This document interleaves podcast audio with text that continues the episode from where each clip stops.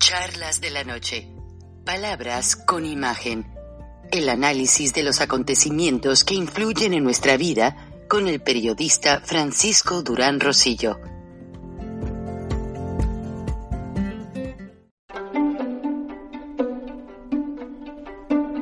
Frank Durán Rosillo eh, te saluda y los saluda a todos ustedes, su amiga María Celeste Raraz, para invitarlos a que se suscriban a mi canal de YouTube María Celeste Raraz, tal como mi nombre, donde les informo todas las semanas eh, sobre entrevistas que tienen un tema que ayuda a mejorarnos como personas y de paso son interesantes.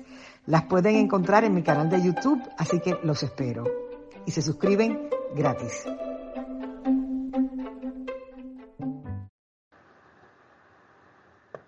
Recording in progress. Los polémicos temas que en la semana han tratado de minimizarse por parte de la 4T.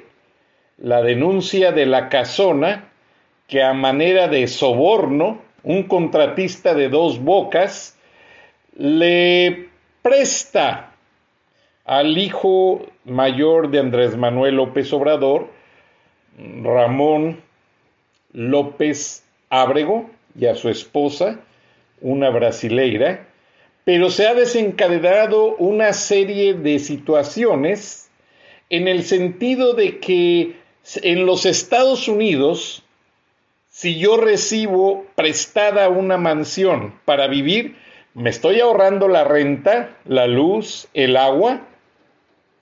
Entonces, Aparte, vayan ustedes a saber cuántos regalos no recibió.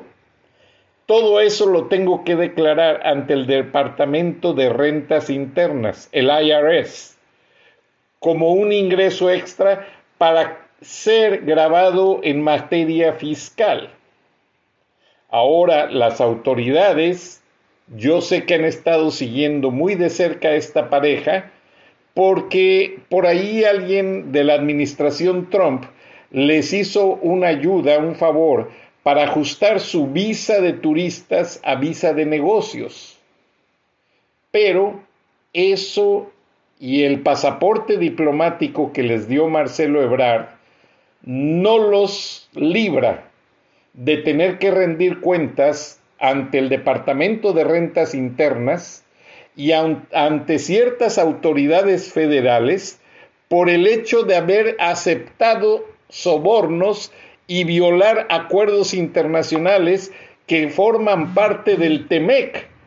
Entonces, esto es razón más que suficiente para que una comisión bilateral de Estados Unidos y México someta esta situación a un análisis profundo y que se llegue hasta las últimas consecuencias. Buenas noches, bienvenidos a Viernes de Frena, nos acompaña su líder, ingeniero Gilberto Lozano, nos acompaña el licenciado doctor en Derecho Carlos Díaz Ábrego y la psicoterapeuta licenciada Alma Villafuerte, quienes también van a analizar otra parte de la situación.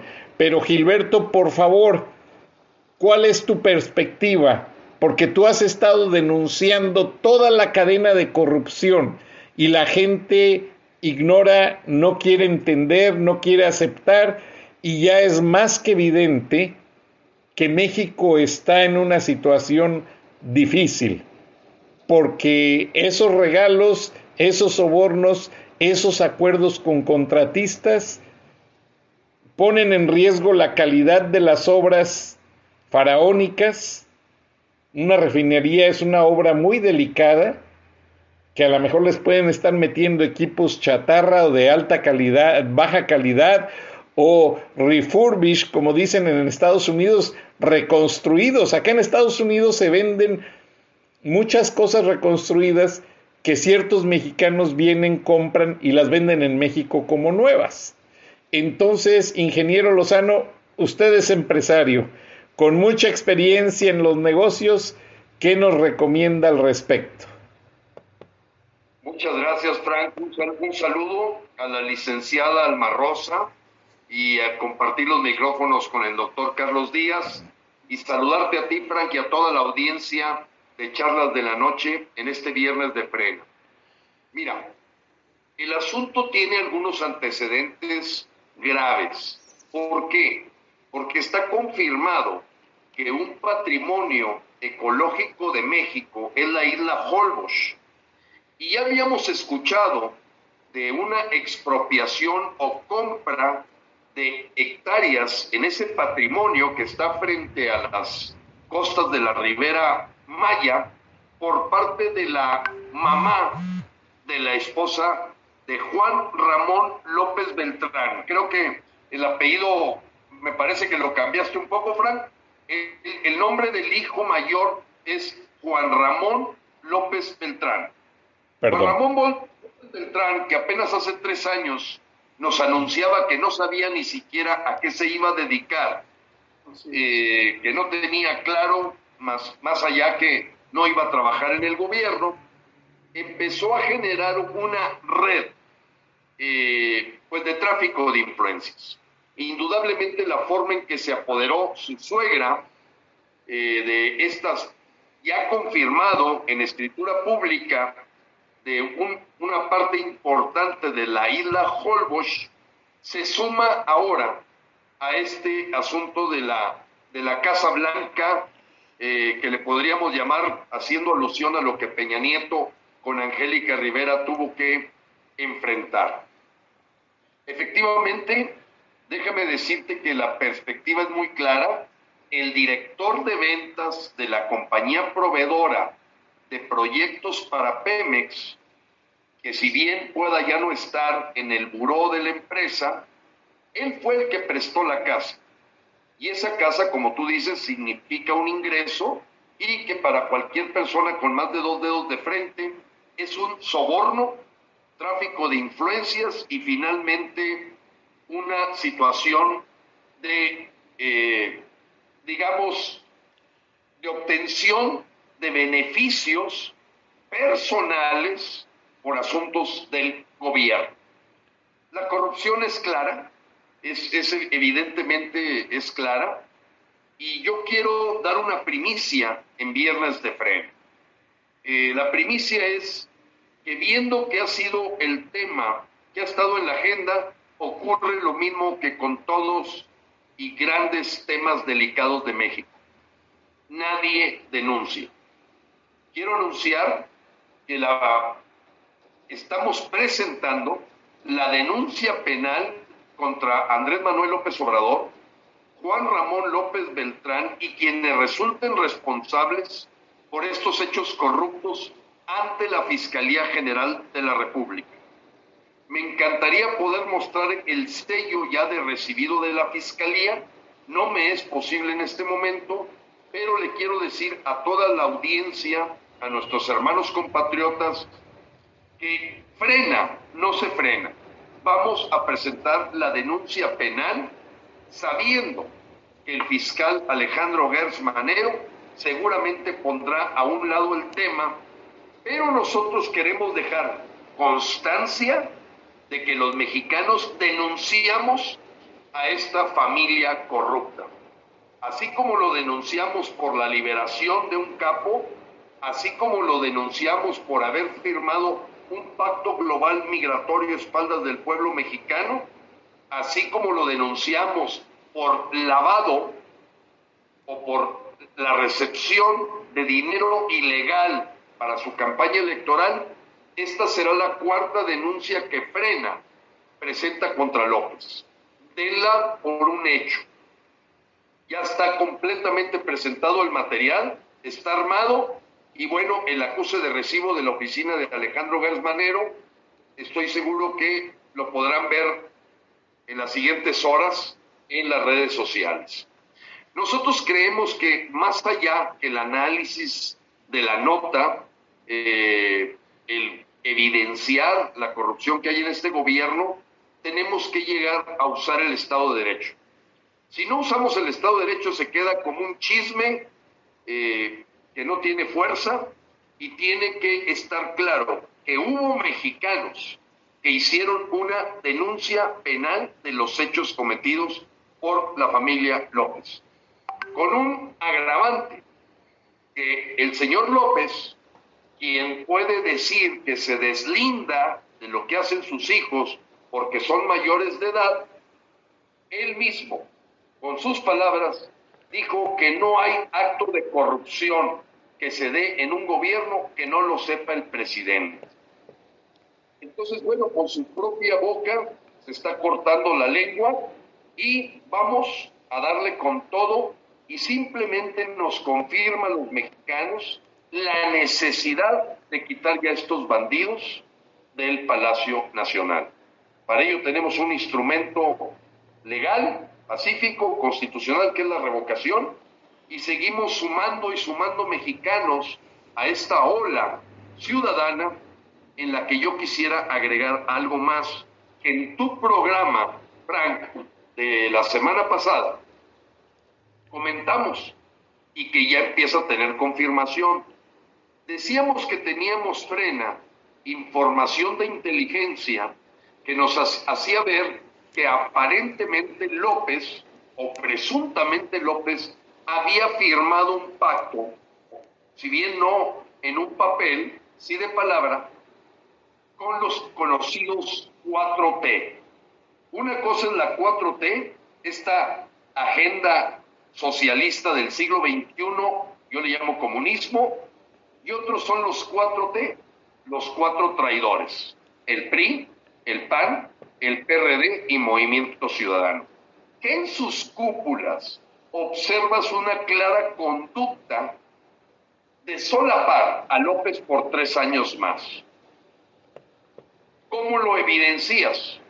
Pues precisamente diciendo que ellos, que siga López, que no hay que hacer nada en la revocación. No hemos visto ningún paladín de la cúpula de comisiones ejecutivas nacionales de estos partidos que diga esta boca es mía. Son voces aisladas, muy valientes, como la del senador Damián Cepeda del PAN, pero fuera de ahí parece que todo mundo quiere empolvar la posibilidad de sacar a López. Y voy al tema, Frank. Miguel Osorio Chong, junto con varios senadores, él es senador del PRI, ayer hizo una rueda de prensa para decir que por ellos no es necesario hacer el evento de revocación. Fíjate, lo está diciendo un líder de un partido de oposición con 12 senadores al lado de él, haciendo bulto, como decimos en México, hasta una senadora con discapacidad y todo rodeando a Miguel Osorio Chong, que sabemos que tiene cola que le pisen, que sabemos que podría ser señalado si verdaderamente se atacara la corrupción, porque Miguel Osorio Chong tiene un enriquecimiento ilícito que el mismo colectivos de ciudadanos hicimos ver desde el año pasado. Aparentemente esta negociación Frank, de el PRI ya se desnudó. Se salieron del closet ayer y pactaron con López, y lo dice así a voz en cuello Miguel Osorio Chong, senador del PRI, que ellos no ven la necesidad ni siquiera de aplicar la revocación, que no hay nadie que quiere, todo el mundo quiere que López continúe por tres años más, que no tiene caso gastar dinero si todos los mexicanos queremos que López siga. Lo está diciendo un partido de oposición, Frank. No tarda en salir del closet Alito. Eh, fíjate cómo utilizó Alito Moreno a Miguel Osorio Chong. Al rato nos sale Marco Cortés, Dante Delgado y Jesús Zambrano a decir lo mismo y se confirma lo que platicamos en viernes de frena la semana pasada. Hay un pacto de los partidos de oposición para hacer que la Virgen les habla con el tema de la posibilidad de quitar a López. López, en esta aterrorizada aventura de la revocación, ha movido sus piezas de gente que tiene cola que les pisen para acercarlos a negociar la entrada de Quirino Ordaz del PRI, de Claudia Pavlovich del PRI, ahora como premios embajadas y, consulados, habla perfectamente de que no nos equivocamos. De nuevo, Frena no se equivocó en su diagnóstico de que se observa un pacto. Y ves lo mismo ahora, Frank, con el tema de la corrupción del hijo de López y finalmente de López. Las voces que escuchas son timoratas, tibias, pusilánimes, verdaderamente titubeantes para decir el presidente sabía de estos beneficios y privilegios y le dio haber firmado un contrato con una empresa para que esa empresa le diera grandes regalos de un nivel casi de rey a su hijo mayor. Trágico, delicado y creo que ojalá también por mm, esta empresa ser americana de los Estados Unidos tendrán que hacer su parte, pero los mexicanos tenemos que hacer la nuestra. Y por ello esta denuncia penal ante la Fiscalía General de la República por delitos graves eh, de tipo soborno, corrupción, tráfico de influencias, abuso. Ahí estás viendo el, video. No, no, no, escucharlo es, te da, te da asco, Frank. Exactamente, Gilberto. Y si me permites, vamos a dejarlo correr para que la audiencia vea, es muy breve, y se dé cuenta de que estás hablando con mucha autoridad y con la verdad por delante. Ha sido promovido únicamente por Morena y sus seguidores. Debe de dejarse a un lado. No es la prioridad de las y los mexicanos. Es por esto que informamos que de parte de la bancada del PRI en el Senado, el presidente se puede dar por ratificado. Ello permitirá no gastar recursos en este ejercicio y ante momentos tan complejos que vive México, poder reorientar los más de 3.300 millones en lo que realmente le preocupa a la población, la salud y la economía. Qué barbaridad, Gilberto. Ahora, básicamente, eh, preguntándole al pueblo de México, como tú lo has dicho y lo has reiterado con la revocación, creo que sería lo más certero, dado que esa ley está aprobada, debe de usarse, y yo siento que esta declaración de Osorio Chong, quien fue secretario de gobernación, ahora senador, y déjame y le preguntamos al licenciado Díaz Ábrego, ¿está el senador Osorio Chong, licenciado Díaz Ábrego, haciendo una violación a la normatividad jurídica del Senado de la República? Hola, Fran, buenas noches. Buenas noches. Gilberto, buenas noches, eh, licenciado Villafuerte, y evidentemente buenas noches y saludos a todos nuestros amigos y hermanos mexicanos en la Unión Americana. Eh, contestando tu pregunta, Frank, eh, una, una, violación como tal no veo yo que la haya, pero sí, desde luego, es una invitación al no cumplimiento de un mandato constitucional, ¿sí? y escuchar a un senador de la República de cualquier partido político, pero sin embargo a un personaje como eh, Osorio, Miguel Ángel Osorio Chong, que como bien lo señalas, fue más ni menos que secretario de gobernación el sexenio anterior, escuchar, eh, hacer una invitación al pueblo de México a no eh, llevar a cabo un ejercicio constitucional aparte de ser un ejercicio histórico que va a ser la primera vez en la historia del pueblo de México, donde los ciudadanos vamos a tener la oportunidad de poder votar para revocar el mandato de un presidente, es verdaderamente de llamar la atención y genera muchísimas suspicacias, desde luego, pero muchísimas, escuchar a este señor, al senador este, Osorio Chong, como a cualquier otro, el invitar a los mexicanos a que no acudan a votar. Me parece verdaderamente lamentable, digo, él tiene, él como cualquier mexicano, tiene el derecho de ejercer o no esta facultad, pero, hombre, estamos hablando de, de un eh, derecho, un derecho que tenemos todos los mexicanos y que está plasmado ni más ni menos en la constitución política como en la ley secundaria. Licenciado, otra pregunta antes de pasar con la licenciada Alma. El hecho de, de invitar al pueblo a ignorar la revocación de mandato,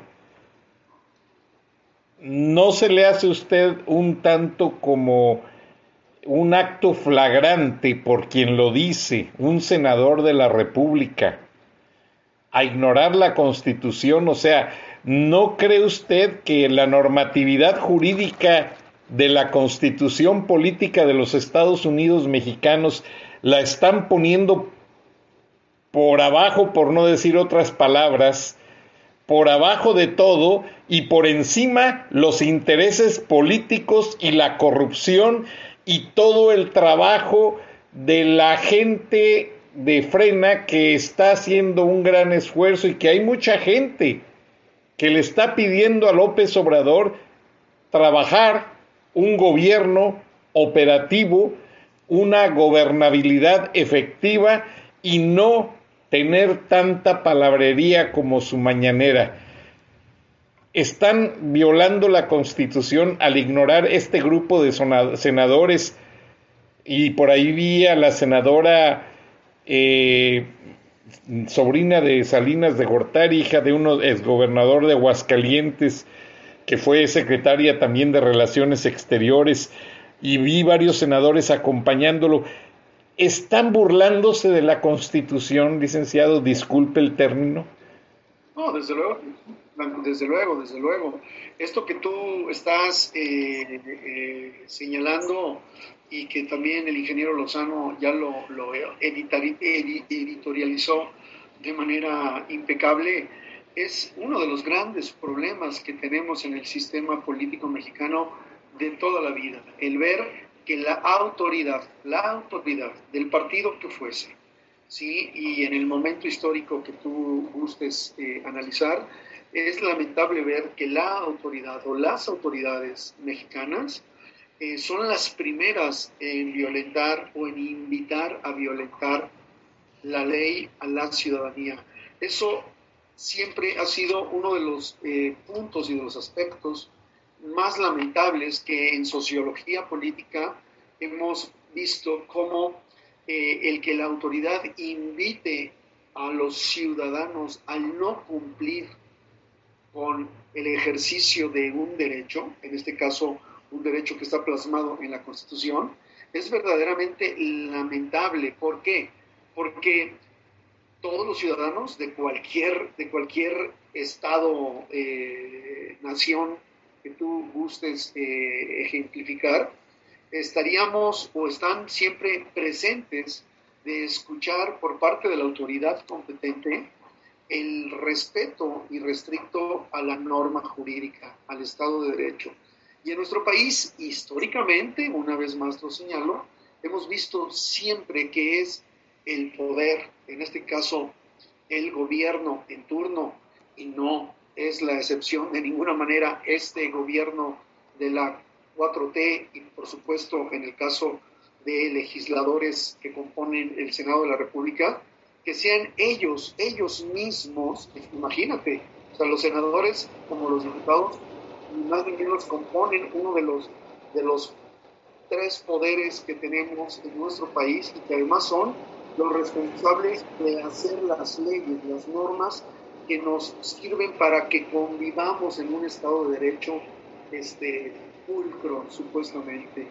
Y el escuchar a la propia autoridad legislativa, a quien hace la ley, a que, a que la gente no cumpla con, una, con un derecho plasmado en la propia Constitución, es verdaderamente lamentable. Y es por ello, muchas veces, que la confusión por parte del mexicano y sobre todo de aquellos mexicanos que no han tenido la posibilidad de acceder a un nivel eh, de educación básico, cuando escuchan hablar a este tipo de individuos, a estos representantes, porque no son representantes, digo, los, senadores son representantes de, las entidades federativas, como los diputados de los ciudadanos, pero bueno, son, son finalmente eh, legisladores y ellos no, no deberían de hacer ese tipo de llamados porque lo único que hacen es confundir, confundir a la gente.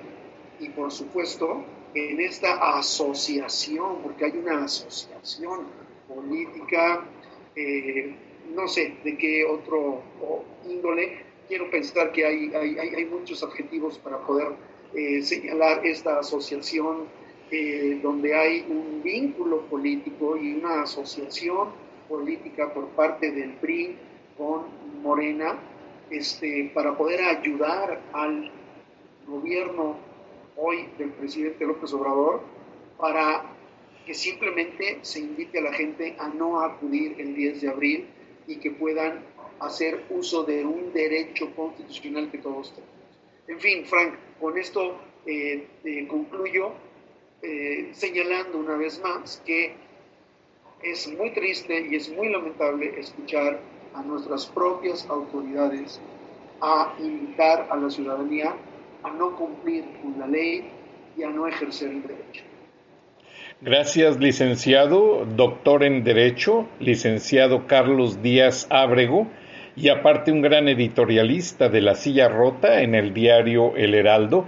Ahora, si pongo tus palabras junto con las del ingeniero Gilberto Lozano, yo lo que acabo de retratar, porque el programa se llama Palabras con Imagen, yo lo que veo en la interpretación, yo como audiencia de lo que escuché de ustedes, es que senadores de la República que representan al pueblo y que hacen la normatividad jurídica de las leyes valer ante el pueblo de México basados en la Constitución, están pisoteando la Constitución.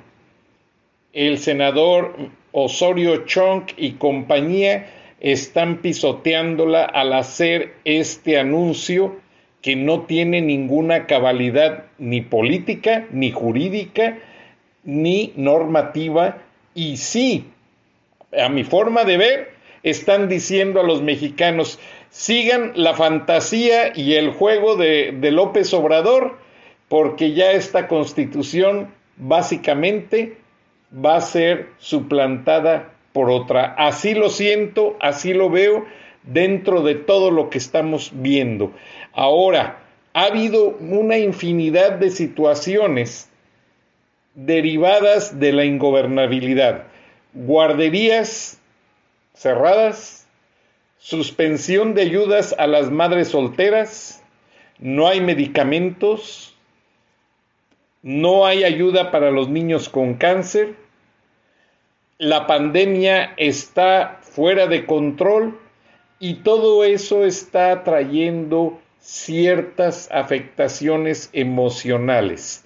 Licenciada Alma, ¿usted cómo siente que el pueblo de México está pues realmente ya en una postura de el mismo hartazgo, pero dentro de una situación que el pueblo no va, no va a tomar en cuenta ese pedido de Osorio Chong, porque el pueblo a quien menos le cree es a los políticos, le cree más a gente del pueblo, gente que ha vivido en el día a día, como ustedes, una profesión, un liderazgo, el ejercicio de una ingeniería o de litigar en un juzgado. ¿Cómo ve usted toda esta reacción? Usted trabaja con niños y con jóvenes. ¿Qué siente usted al ver a la sociedad mexicana que no está satisfecha con este gobierno? Hola, buenas noches, Fran. Bienvenido. Licenciado Díaz buenas noches a toda tu amable audiencia. Gracias. Este, como yo les había comentado, soy psicóloga educativa. Mi función básicamente es en el área preventiva, pues de salud mental y, y trabajo pues en cuestión también de investigación para generar información y este, programas que ayuden pues a solventar situaciones este, a favor de la salud mental. ¿Cómo lo percibo? ¿Cómo lo siento? Este, pues yo creo que el ambiente es, es, es complejo, es complejo. eh, quiero retomar un poquito acerca de, de, las fases que hablé la última ocasión, acerca de este bombardeo de amor, cuando se nos enamora con tantas promesas y pues que definitivamente no se cumplen, pues esto genera pues una confusión muy grande, una sensación de, de ser utilizados, una sensación de ser traicionados, entonces, en medio de esta confusión, pues hay mucha desesperación. ¿Y pues qué deriva esta situación? Pues también mucha depresión. Entonces, pues ante una necesidad de tener este una respuesta y que no la hay. Entonces sí es, sí es, sí es muy complejo, sí nos, sí nos este, sí nos cuestiona mucho esa situación a nosotros como profesionales de la salud y máxime por todas las condiciones actuales de a nivel mundial en las que nos estamos afectando en estos eh, en estar guardados. Entonces pues sentirse abandonados sentirse traicionados sentirse utilizados y, y pues tratar en medio de, de, toda esta confusión buscar pues, intentar o buscar una solución que obviamente no va a haber una respuesta desde la parte oficial. Gracias, licenciada. Ahora, esta confusión derivada de tanta ingobernabilidad, la militarización de las calles, he estado leyendo que también las becas a los ninis, que son becas injustificadas porque esos jóvenes ni estudian ni trabajan y reciben dinero. ¿Qué conducta vamos a tener en un futuro no lejano de estos jóvenes? Imagínate la manipulación, ¿qué es lo que pretende? Busca minimizar pues todas nuestras capacidades de crítica, pero también incluso de autocrítica. Entonces, pues, y esto va dirigido tanto a las masas como a las personas. Entonces, pues, ¿qué nos vamos a encontrar? Pues justamente personas apáticas, justamente personas que son eh, desinteresadas en la situación actual, personas con una falta de empatía, o sea, se van a recrudecer ciertos rasgos. Entonces, pues todo esto nos pone en un escenario pues muy oscuro, porque pues si queremos realmente este, impulsar eh, en todas las personas empatía, si queremos que las personas se comprometan, que busquen una superación personal y no hay eh, estas bases firmes, pues obviamente pues esto va en un decremento. Ahora, ¿qué reacción, licenciada, producen los jóvenes? ¿El hecho de recibir dinero por no hacer nada? ¿Es manipulación?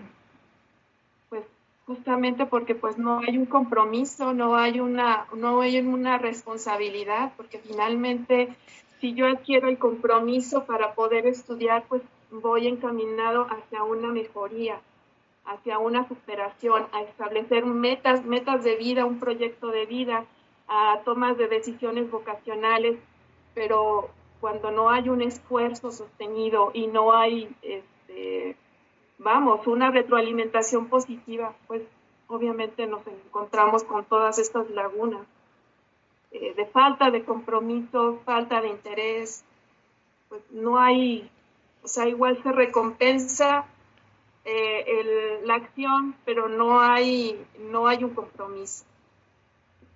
Y puede tornarse en un momento dado al no haber un compromiso, esos jóvenes que la mayoría, con todo respeto, son gente vaga, que usa ese dinero para comprar cervezas, para fumar y para no hacer nada, promover la vagancia.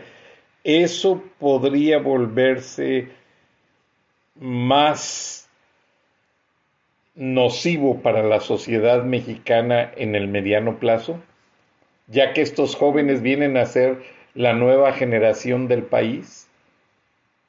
Así es, así es, porque parece, parece que la manipulación este, emocional no es, es, algo, algo tan, habitual y tan común que van así como en gotitas y cuando menos lo esperamos dices ya tengo un resultado completamente negativo.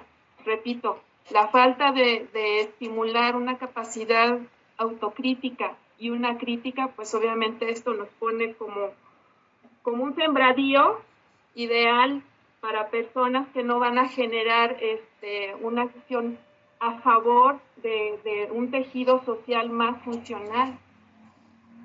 ¿Hacia dónde va la sociedad mexicana con este gran número de gente que no estudia, no trabaja y que sienten y ya están viendo que ellos merecen y, que el gobierno tiene la obligación de darles dinero. Ahora sí se está cumpliendo aquella frase que decíamos, ah, que te mantenga el gobierno porque eres un vago, un flojo.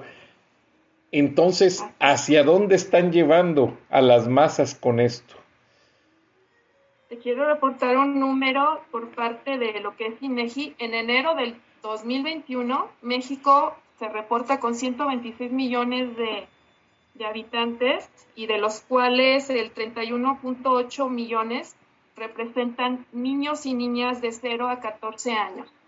Entonces es una, eh, es una etapa de formación de valores, de conocimientos, de aprendizajes, y que esto puede derivar en, en, como consecuencia, pues desde una docilidad, una facilidad pues para pues ser convencidos tanto de lo bueno como de lo que no es lo bueno, una desinformación, personas muy altamente emotivas o que pueden ser muy fácilmente reclutadas para otras cosas o una total indiferencia.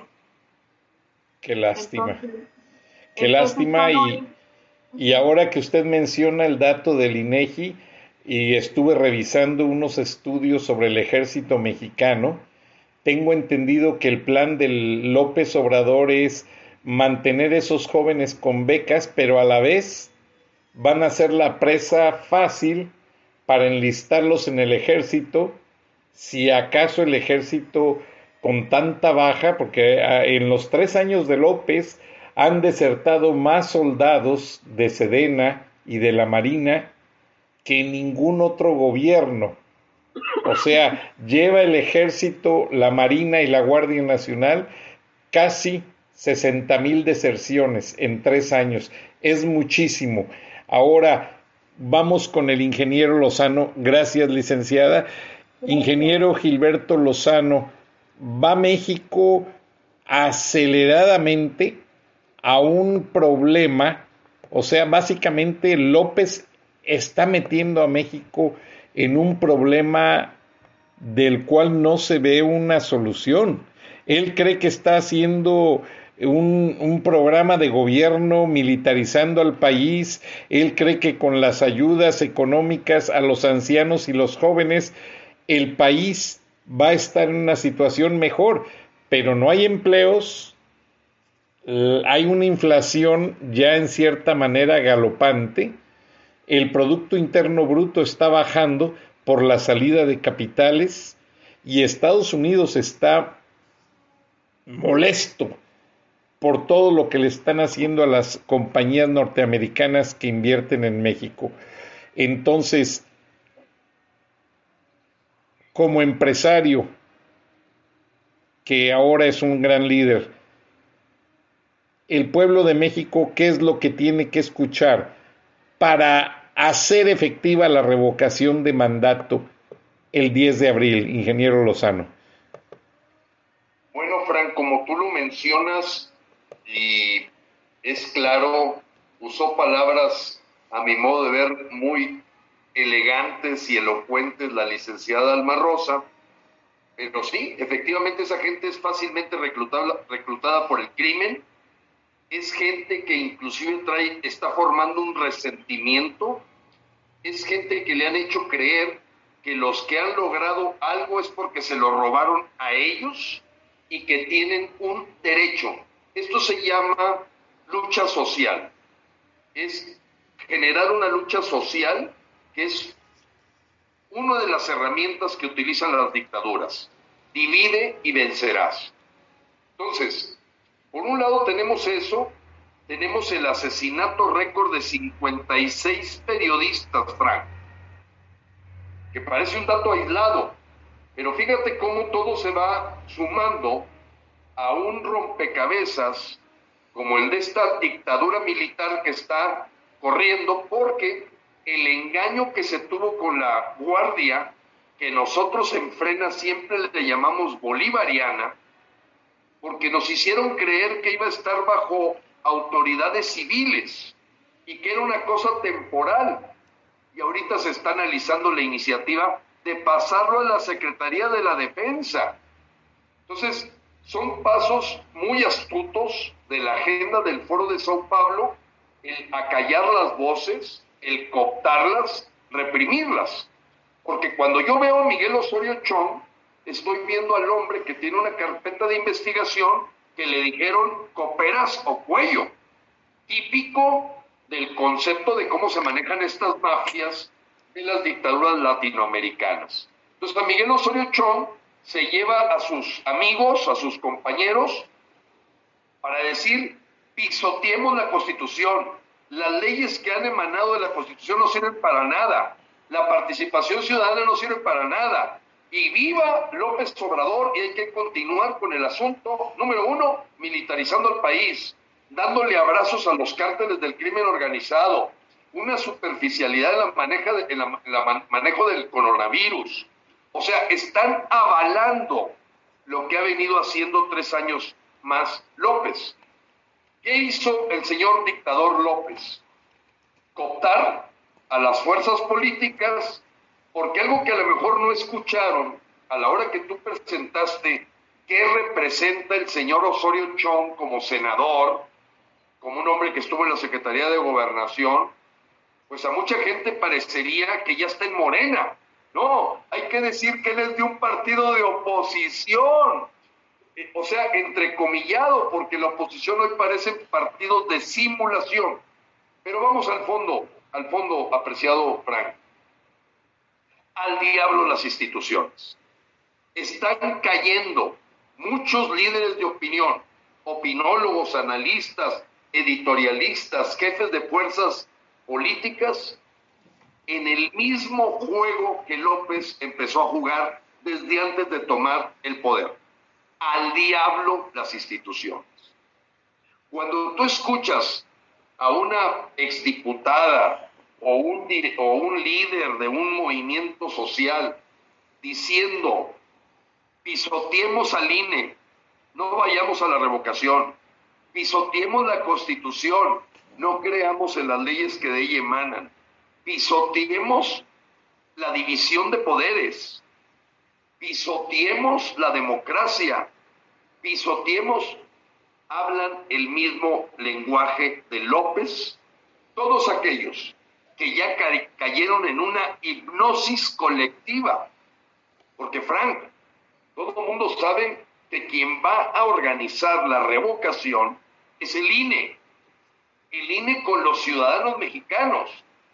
Una persona que te dice no vayas, te está diciendo al diablo el INE, al diablo el, empoderamiento ciudadano, al diablo todo. ¿Sabes qué está generando esto?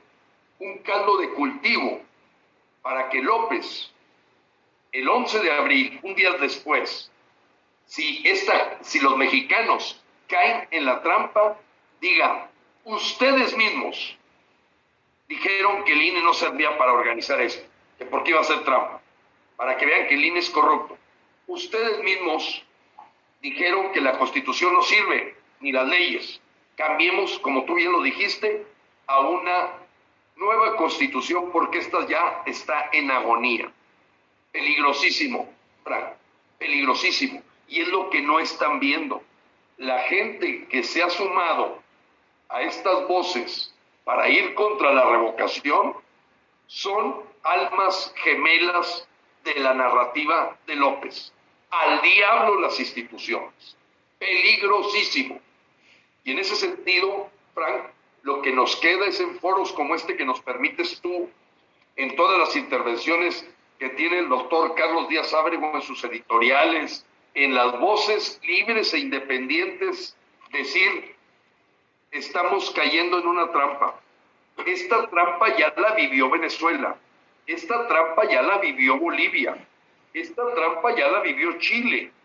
Y estamos directamente con gente que pudiéramos considerar pensantes y con cariño a México, cayendo en la gran trampa de, de López Obrador. Al diablo las instituciones.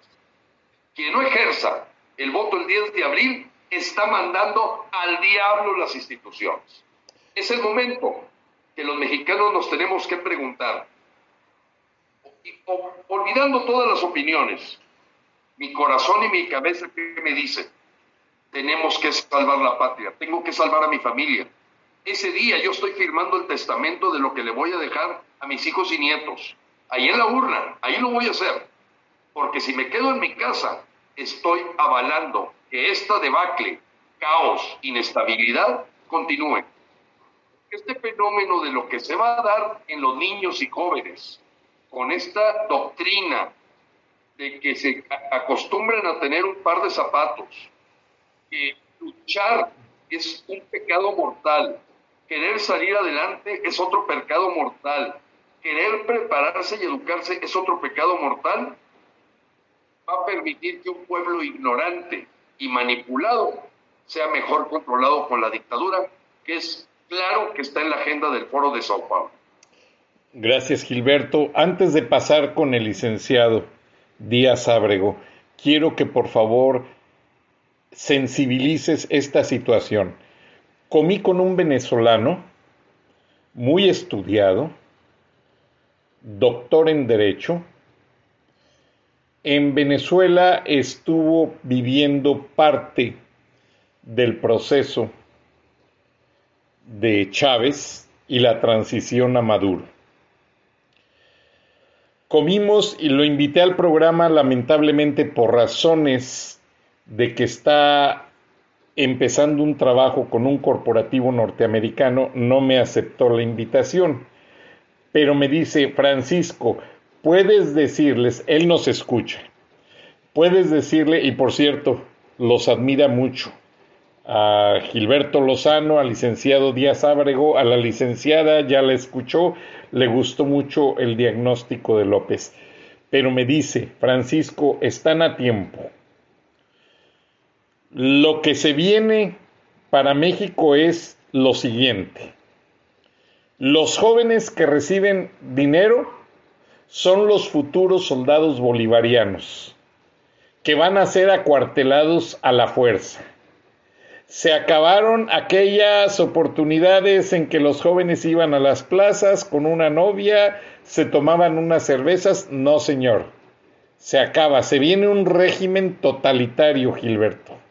Me lo dijo un venezolano que estuvo en el gobierno de Venezuela, que vio varias veces en Venezuela a Andrés Manuel López Obrador concatenando todo este plan desde hace varios años.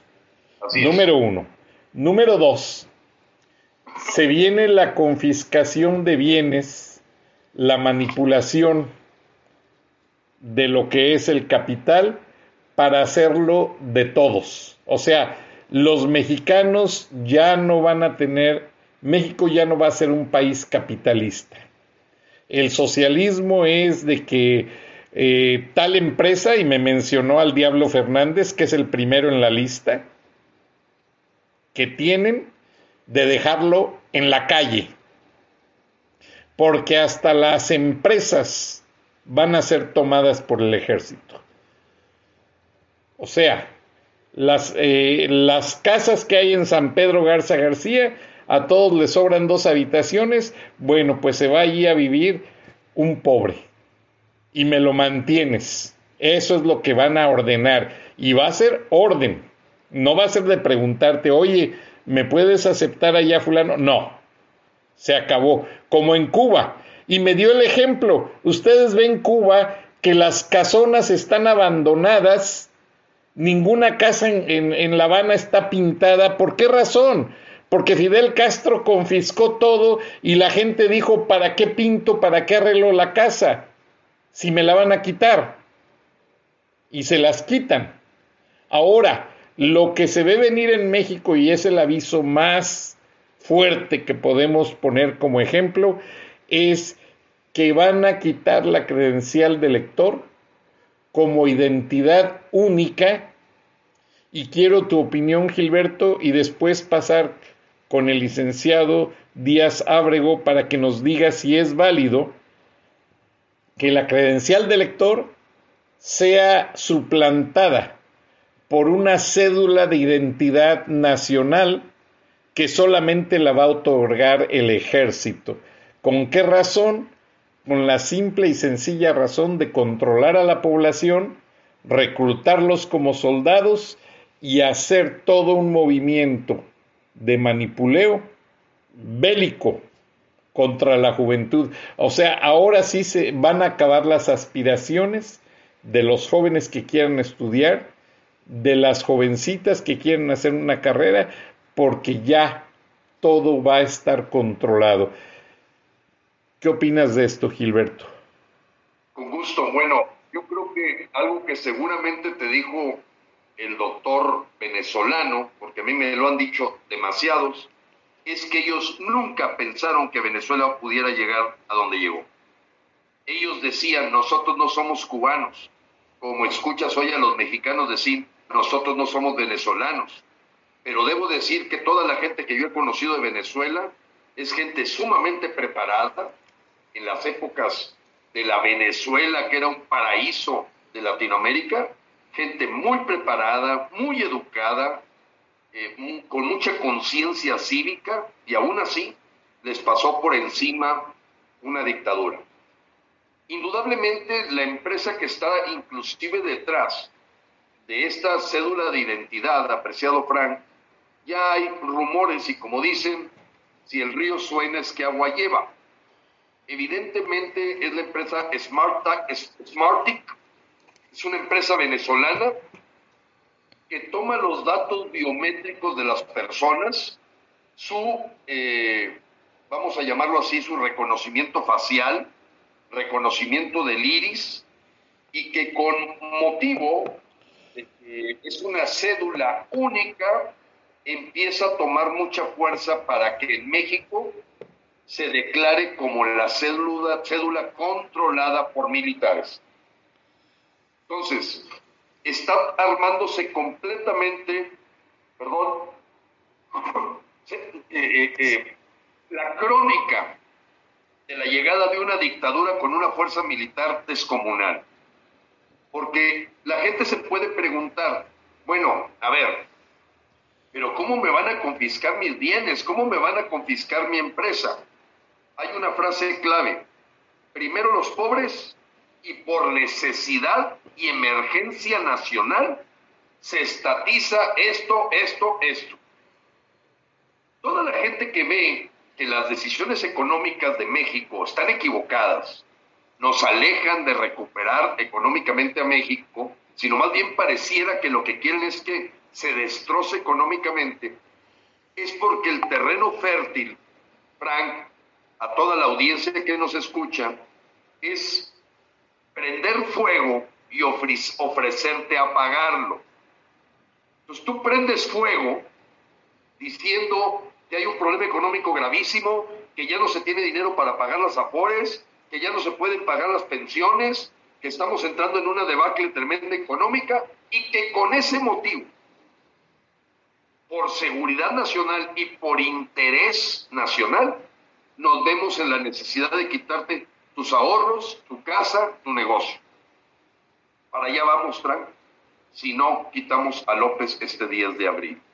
Porque yo creo que también la persona con la que compartiste la comida, venezolano, ellos ven, porque me lo han dicho muchos, que sí tenemos oportunidad, pero la astucia de la agenda del Foro de Sao Paulo es muy grande, que es capaz de orquestar una campaña para dividir la oposición para que gente que critica a López te promueva que lo dejemos tres años más.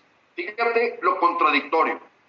Gente que todos los días critica a López, que exhibe su corruptela, que exhibe su mal manejo económico, que exhibe completamente su ineptitud, su traición, y que termina el programa y dicen, pero vamos a quedarnos tres años más con López.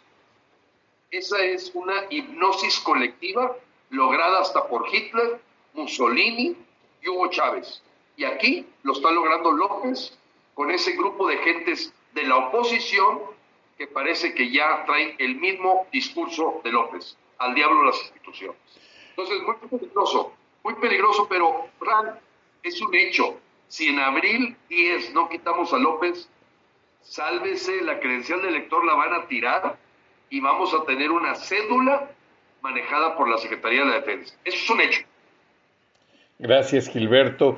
Licenciado Carlos Díaz Ábrego, ¿qué riesgos podría haber en esa transición de dejar la credencial de lector y pasar a una cédula de identidad nacional?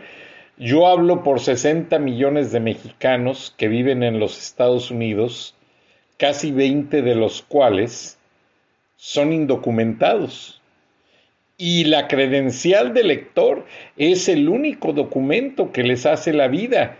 Gracias a este documento ellos pueden manejar algo en un consulado que se llama matrícula consular, que es otra credencial temporal y les permite abrir cuentas de banco, rentar un apartamento, hacer muchas necesidades básicas. Pero ¿qué representa legalmente dejar a la población sin efectividad de la credencial de lector y usar otro documento que no creo que pueda ser de la misma validez en un gobierno civil como lo es la credencial de lector. ¿Qué piensa usted respecto a la transición? ¿Qué significa cuáles son los riesgos y si hubiera beneficios, mencióneles, eh, menciono lo que no lo creo, honestamente. Pues qué riesgos, todos, todos los riesgos, todos los riesgos están, están ahí presentes, están latentes.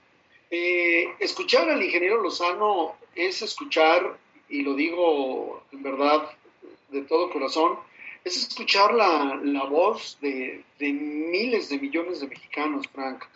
Eh, escuchar al ingeniero Lozano para algunas personas o, para muchos puede, puede ser eh, incómodo, molesto, pueden hasta pensar que seguramente el ingeniero Lozano exagera, etcétera, etcétera, etcétera. No hay nada de eso, en verdad que no lo hay. Este, ojalá, ojalá eh, el ingeniero Lozano eh, exagerase y que viéramos o viésemos los mexicanos a lo largo de estos tres años que lo que ha dicho eh, Gilberto Lozano a lo largo de, todo, de toda esta lucha este, no es verdad. Pero no es así. Tristemente, cada frase, cada palabra, cada discurso, cada comentario, que insisto, para muchos puede ser exagerado, puede ser molesto probablemente, es tristemente la verdad, es lo que estamos viviendo los mexicanos aquí, aquí en México. Tú me preguntas eh, qué, qué, qué, factibilidad hay de hacer esa transición de, de, cambio de la credencial para votar, el famoso INE o IFE, que todavía muchos la conocen como IFE, a una, a una, una cédula o tarjeta militar, este, pues es ni más ni menos que el paso a, a, a, la falta de democracia y al autoritarismo completo y total.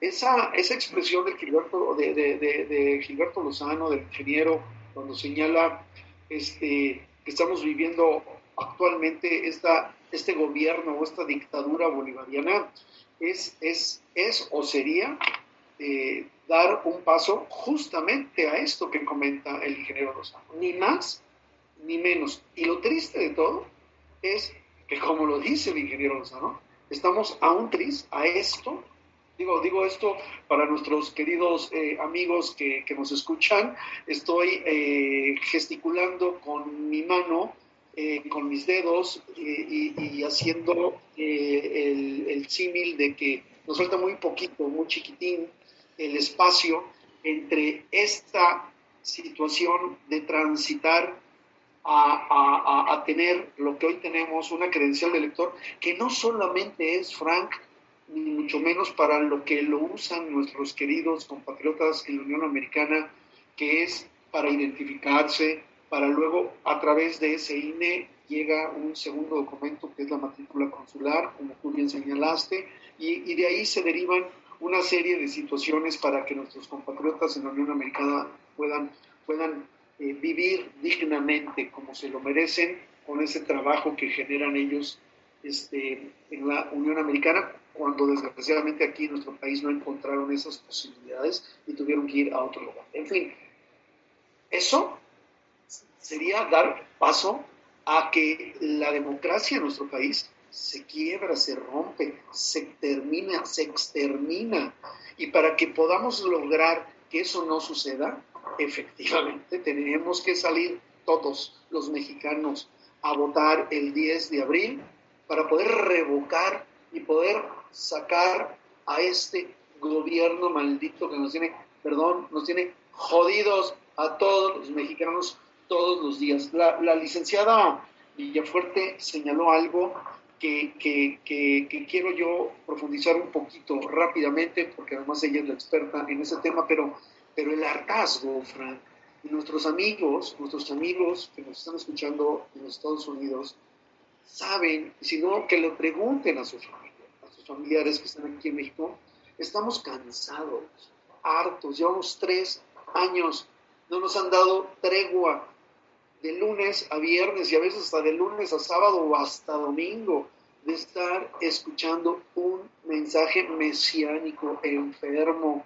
este, terrible, sí, terrible de estar adoctrinando, porque no es otra cosa más que adoctrinar a los mexicanos a través de esas famosas mañaneras y ya estamos cansados. Socialmente, el mexicano más humilde, el de clase media, y la gente de clase alta está o estamos verdaderamente ya cansados. Concluyo. la posibilidad de que esa credencial de lector deje de existir para transitar a una tarjeta que expida la Secretaría de la Defensa Nacional o la Secretaría de Gobernación y que sustituya a esa credencial de lector, que no es otra cosa más que lo que representa una institución que hoy en día es lo que nos une y lo que nos hace estar a los mexicanos de pie, que es el Instituto Nacional Electoral. Los mexicanos, todos, los más pobres como los más ricos, y los que somos orgullosamente de clase media, sabemos que el INE, a través del INE, de esa institución, podemos nosotros llevar a cabo, gestionar, organizar nuestras elecciones cada tres años o cada seis años. Y ahora, por primera vez en la historia, será el INE y nosotros los ciudadanos, no el gobierno, no los partidos políticos ni los socios de López Obrador ni de este gobierno, sino los ciudadanos, los que vamos a organizar esa revocación, pero sobre todo los que tenemos que salir a votar y tenemos que llevar nuestra credencial de elector a esas casillas a las que se abran, ¿sí? Para poder expresar con nuestro voto que no queremos más y que revocamos al actual gobierno. Eso es lo que está en juego, apreciado Frank, y que nuestros compatriotas en la Unión Americana tienen que compartir estas charlas de viernes de frena con los familiares que están aquí en México para poderlos sensibilizar y que nos ayuden a que podamos terminar con esta pesadilla.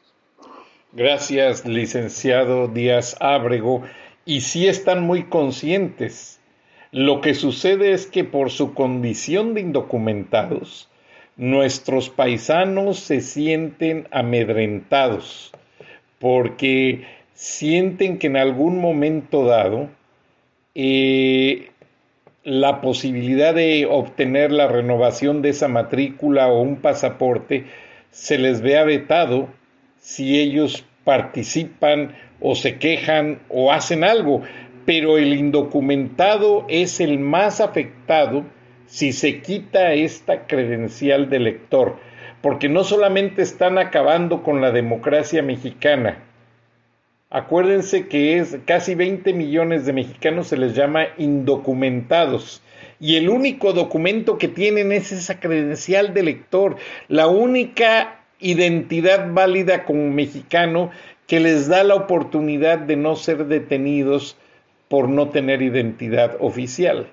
Entonces hay que defender ese documento, hay que pedirle a la gente y hacerle ver el poder que representa esa credencial de, elector que no solamente les da la oportunidad de votar, sino de defenderla y restaurar la democracia. Sí, licenciado Díaz Abrego.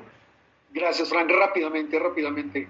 Eh, nuestros amigos que nos están escuchando en la Unión Americana deben de saber que no hay ningún artículo ni en la Constitución ni en ningún código, o sea, ninguna ningún reglamento, ningún, ningún eh, eh, código o ley secundaria que prohíba a nuestros paisanos en la Unión Americana que puedan presentarse el 10 de abril y hagan valer el derecho que tienen para revocar a López Obrador. No hay, no existe, no es posible. Si, eh, si, si por ahí escuchan alguna autoridad, concretamente de relaciones exteriores, en los consulados o en las embajadas, en los consulados donde están en la Unión Americana, que, traten de amedrentarlos, de asustarlos, es justo eso, nada más. Pero jurídicamente no existe ninguna ley, ninguna norma de ningún tipo para que nuestros amigos que nos estén escuchando hagan valer ese derecho y que lo hagan valer con dignidad, con fuerza, con serenidad, con tranquilidad, que lo que están haciendo es darle un porvenir o un mejor porvenir a sus familias que están aquí en México y evidentemente ellos podrán tener mejores beneficios a lo que ahora nuestros compatriotas viven en la Unión Americana como aquí en México. Gracias, licenciado, y pues muchos sueñan con regresar a México y llevarse una buena camioneta, construirle unos cuartos a la casita y al ver lo que pasa en Cuba, que está pasando en Venezuela, de que le requisan propiedades, pues nuestra gente está muy alarmada, no lo dicen porque no quieren hacer ruido y pensar que las remesas ya sean manejadas directamente por el Banco del Bienestar y el Banjército y que el Banco de México acopie todos los dólares y se les dé a los mexicanos, a sus familiares, ya el equivalente, vayan ustedes a saber en qué moneda, pues es muy riesgoso. Ahora, ingeniero Gilberto Lozano, para cerrar, tengo entendido que Frena va a sacar un video junto con el INE o el INE de cómo votar en la revocación de mandato para que nuestros mexicanos desde su celular puedan practicar ese ejercicio de la revocación. ¿Cómo va a ser, ingeniero Lozano? Bueno, Frank, es importante comentarle a todos los mexicanos que nos escuchan, tanto en Estados Unidos como aquí, que bueno, el INE está ya por sacar el lineamiento para que los mexicanos en Estados Unidos o en otras partes del mundo presenten una solicitud que les dé un código para votar. La pregunta, Frank, no se modificó había una controversia que fue vista en la Suprema Corte de Justicia y la pregunta está en estos momentos definida y no vemos fácilmente que se pueda modificar. La pregunta dice con toda claridad referido al presidente constitucional Andrés Manuel López Obrador, que si tú le has perdido la confianza y quieres que se vaya, o la otra opción quieres que continúe. Tú vas a poner una cruz de lado de lo que tú dejas como testamento para tu familia. ¿Quieres que se vaya o quieres que continúe? Esa pregunta ya está inclusive el diseño de la boleta, porque recuérdense que en estas urnas vamos a tener una sola boleta, no es muchas boletas, es una. O religes a López o lo quitas. Entonces, efectivamente vamos a empezar a hacer videos una vez que el INE nos diga, ya empezamos la campaña publicitaria, se supone que la van a arrancar en estos días. Sigue a punto la Suprema Corte de Justicia, que es la última instancia para decir si se le va a entregar el dinero que pide el INE, o ellos mismos generan un incumplimiento de la ley. Todos los mexicanos deben de saber que la ley marca que debe haber el mismo número de casillas que en una elección presidencial. Si esa ley la pisotea, será responsabilidad de la Suprema Corte de Justicia, porque tendrá el INE que tener el presupuesto para poder poner las casillas de acuerdo a la ley. Y ese veredicto se va a dar la próxima semana. Así es que ya está la pregunta, ya está ahorita los últimos detalles del dinero y efectivamente vamos a promover que todos los mexicanos respetemos las instituciones, respetemos la democracia, respetemos la ley y sobre todo ejerzamos nuestro derecho ciudadano. Entonces, Frank, efectivamente vamos a empezar a tener una campaña mediática muy fuerte nosotros como ciudadanos, además de la que va a ser al INE. Porque en el caso de nosotros, sí podemos decirle a la gente, vota para que López lo votemos vota para que se vaya. El INE no va a poder decir eso. El INE tiene que ser un organismo neutral por ley. Pero nosotros como ciudadanos vamos a estarle mostrando a la gente para que no sea engañada, que cruce claramente.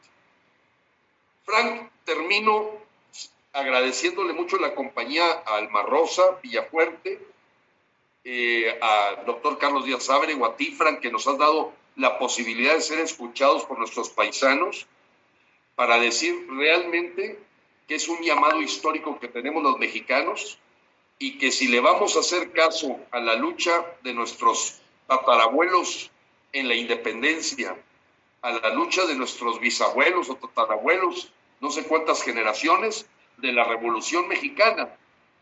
Bueno, pues ahorita estamos viviendo un momento como el de la Revolución Mexicana, como el de la independencia de México o nos llevan a ser un país totalitario o nos defendemos ahora con lo que nos permite el siglo XXI. Las urnas, los votos, mientras haya INE. Cuando se acabe el INE, lo tengo que decir como es, Frank. Sálvese quien pueda. Así de terrible. Sálvese quien pueda. De Bolivia salieron 20% de los bolivianos de Venezuela salieron 7 millones de venezolanos de 30 millones. Así es que a veces esta salida de gente eh, ocurre en los países con motivo de que entran dictaduras.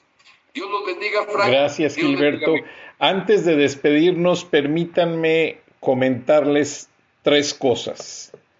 Hablé con un amigo periodista asignado a Washington de hecho, esta camiseta de mi alma mater, la Universidad de California en San Diego, me la regaló este gran amigo periodista, John Gibbons, que trabaja en el San Diego Union Tribune y en Los Angeles Times.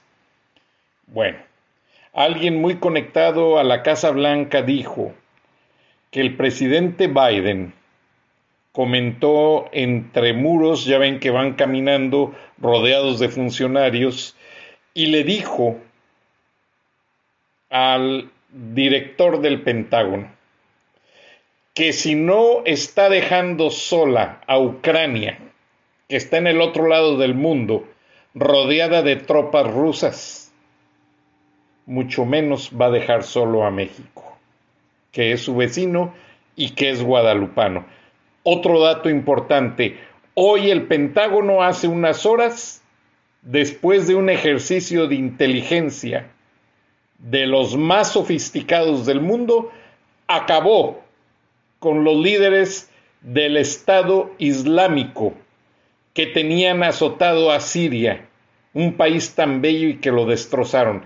Se acabó el Estado Islámico el día de hoy gracias a los Estados Unidos.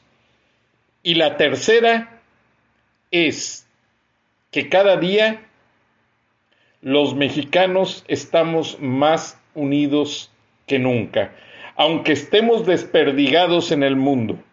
Hay mexicanos escuchándonos y viéndonos en Marruecos, en España, acá en Estados Unidos y Canadá, no se diga, y como viste en Spotify, en 49 naciones ocupamos el lugar 27 en la audiencia.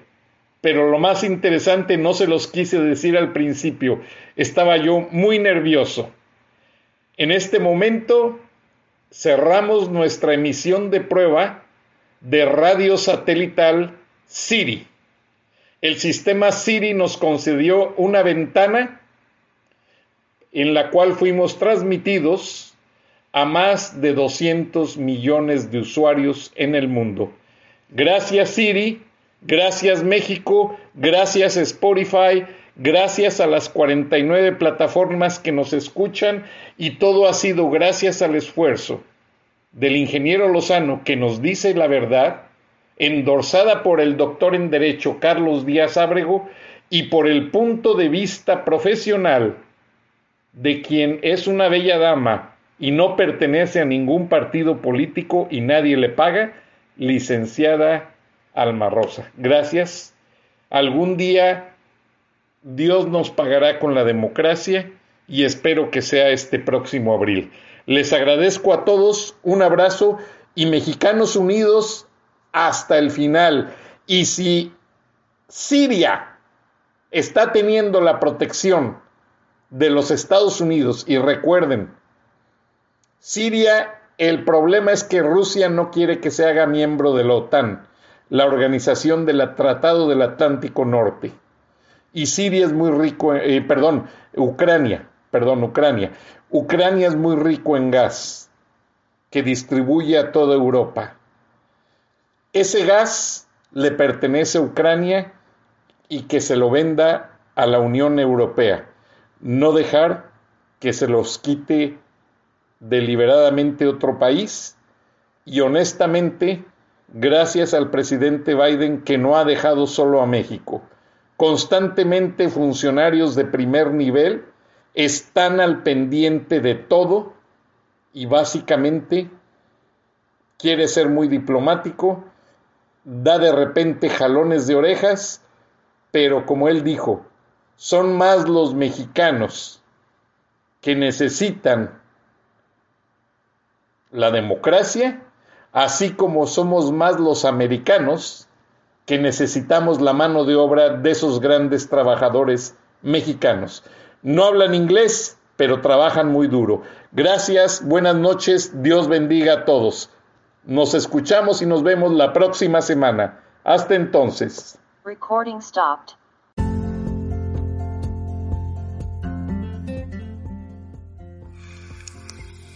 Escuchaste el análisis de la noticia, transparente como el agua, con el periodista Francisco Durán Rosillo